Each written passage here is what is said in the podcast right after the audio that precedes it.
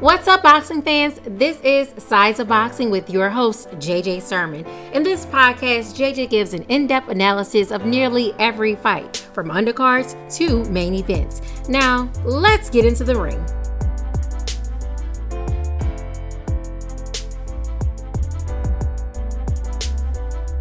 What's up? What's up? What's up? So in this episode of of Boxing, I'm going to get into some important fights that happened this past weekend, which included Josh Warrington, Alexander Usyk, as well as Dimitri Bivol. So let's get straight into it. All right, so now I want to get into some notable mentions, which are just some boxers who did a great job this past weekend. One of those boxers was Anthony Sims Jr., who's in the super middleweight division, and he improved to 20 and 0 with getting uh, TKO in the sixth round of his fight. So just want to point that out. As well as Charles Conwell, he did a fantastic job this past weekend. He improved his record to 11 and 0 in the super welterweight division, which is a 154 pound division. He fought against Patrick Day, who was a former Olympian, and he was alternate for Errol Spence during the Olympics, and he did a very good job fighting Charles Conwell, but he didn't pull it out and he didn't get the win and he ended up getting a serious injury during this fight. So send your prayers out to him and his family. But Charles Conwell did improve to 11 and 0. And like I said, he's in super welterweight division. Keep your eye out on him because he's going to do a very good job. And he was also a former Olympian. And that's all I have to say about the notable mentions. Now I want to get into one of the main event fights that happened this past weekend, which included Josh Warrington versus Sofiane Takoucht. This was for the featherweight division. It was for the IBF featherweight title as well. And Josh Warrington came into this fight 29 and 0, and Sofiane came into this fight 35 3 and 1. This fight was 12 rounds, and it ended up being just a complete sweep. Josh Warrington won in the second round. He did exactly what he was supposed to do get this man out the way so that you can get a unification fight in his next fight or uh, the the fight after. So definitely, this was a fight in which Josh Warrington did work. Uh, was a southpaw, and this is something that Josh Warrington had to adjust to because against Kid Galahad in his previous fight, who was a southpaw, he did struggle. And so you can tell in this fight that he definitely improved on how to fight southpaws because he's an orthodox fighter, and he did work, man. And he showed that he had a little power. He got a TKO, man, and did what he needed to do in this fight, and that's why Josh Warrington is going to continue to make noise. And I can't wait for him to fight a unification fight, whether it's Shakur Stevenson, if he gets through, or Joet Gonzalez, whoever uh, is next up to get that vacant belt, as well as the other featherweights in the division, which is Gary Russell Jr. I think he's in there as well. So um, I, I, feel like this is a great opportunity for Josh Warrington, and they need to start unifying this featherweight division. Now let's get into the next fight, which is Dimitri Bivol versus Lenin Castillo.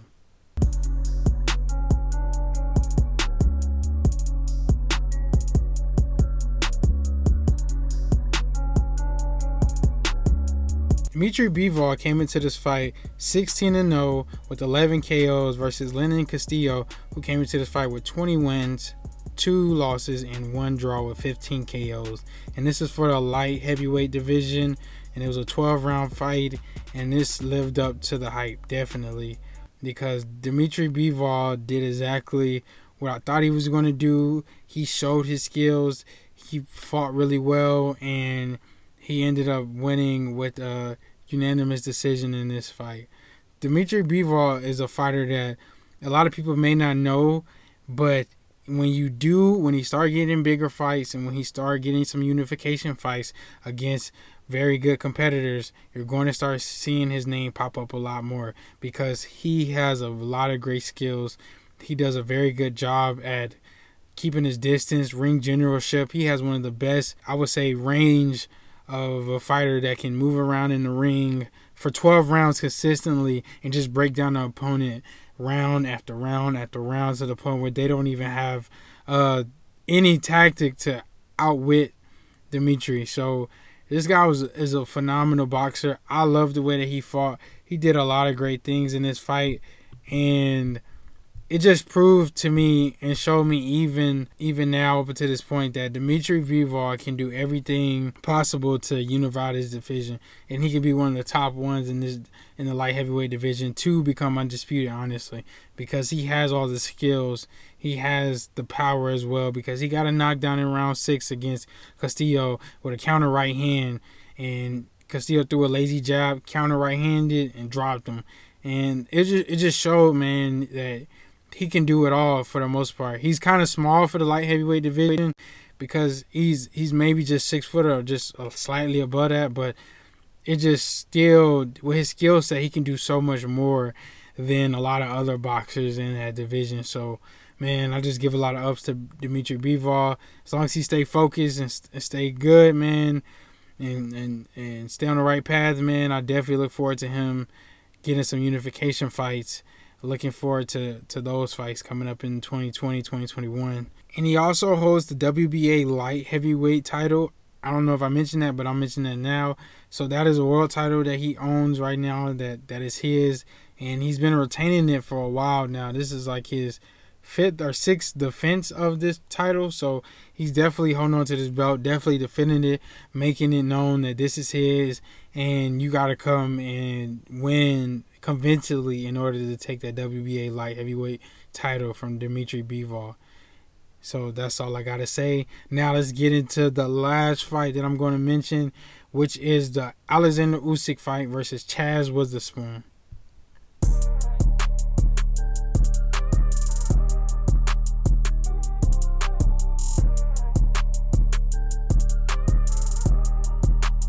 Alexander Usyk came into this fight 16 and 0, 16 wins, undefeated in this campaign with 12 KOs versus Chaz Witherspoon, who has 38 wins, 3 losses, and 29 KOs in the heavyweight division. This is for 12 rounds, and it ended up being a very convincingly win for Alexander Usyk. Alexander Usyk is coming from cruiserweight, and he was undisputed champion at cruiserweight, and now he's moving up to heavyweight with the big boys like Deontay Wilder, Anthony Joshua, Andy Ruiz, Tyson Fury. He's coming for the top, and he's coming to eventually fight those fighters. He is the mandatory now for the WBO, so Andy Ruiz or Anthony Joshua will, whoever wins in December, will have to either decide whether or not they're going to face him or vacate that belt, and Alexander Usyk will be able to fight for it. So that's a lot of things that's going to transpire in 2020. And but let me get back to the main fight that just happened this past weekend, which has Witherspoon.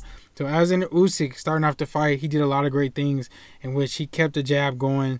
He kept his movement was very smooth.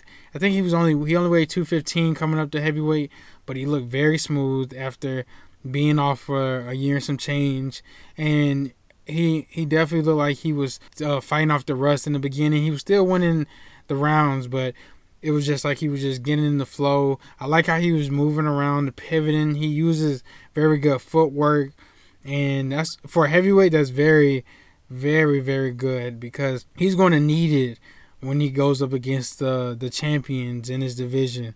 And his footwork is very good. He kept getting better and better as the rounds went on, and he slowly just uh, broke down Chaz Witherspoon. So Alexander Usyk ended up winning in round seven, and it was a RTD, so he ended up winning that way, which pretty much mean that the corner said he wasn't going to come back out after the end of that round. So that's how he won.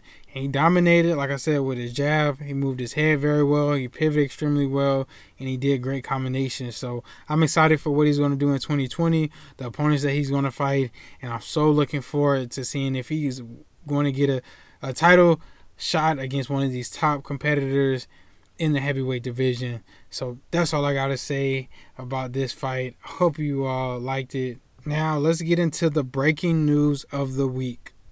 This is the breaking news of the week.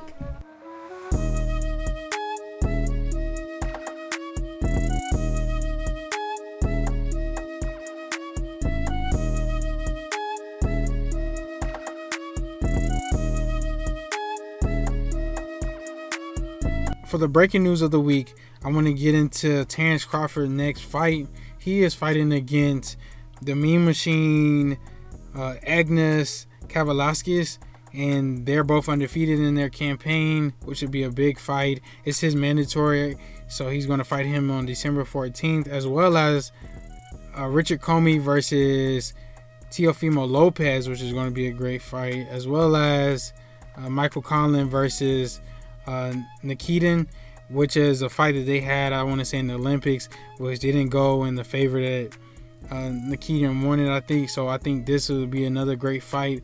So it's a triple header, should be very entertaining. And I just want to announce that that's one of the breaking news of this week. The next breaking news of the week that I want to talk about is Errol Spence Jr. got into a car accident. I know you probably heard it by now if you was listening to the boxing news over the week. But yeah, he got into a car accident.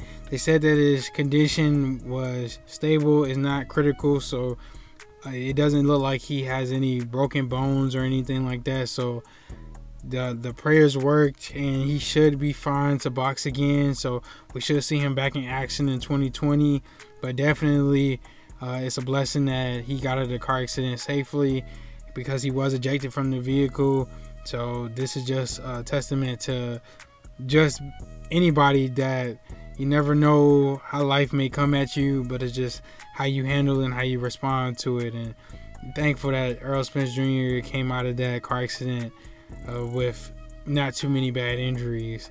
And that's all I have for the breaking news of the week. And this concludes this episode of to Boxing. I want to thank each and every one of you for listening all the way to the end. Be sure to like, subscribe, and leave a positive rating and tell a friend and tell a friend if they're boxing fans because I'm going to keep giving great content each and every week because I just love this sport and I want to continue to give you all great in depth analysis of each important fight that comes throughout the boxing year. And also send your prayers out to Patrick Day, who is still working through his injury, who was in a coma after his fight. So please send your prayers out for him. And God bless y'all.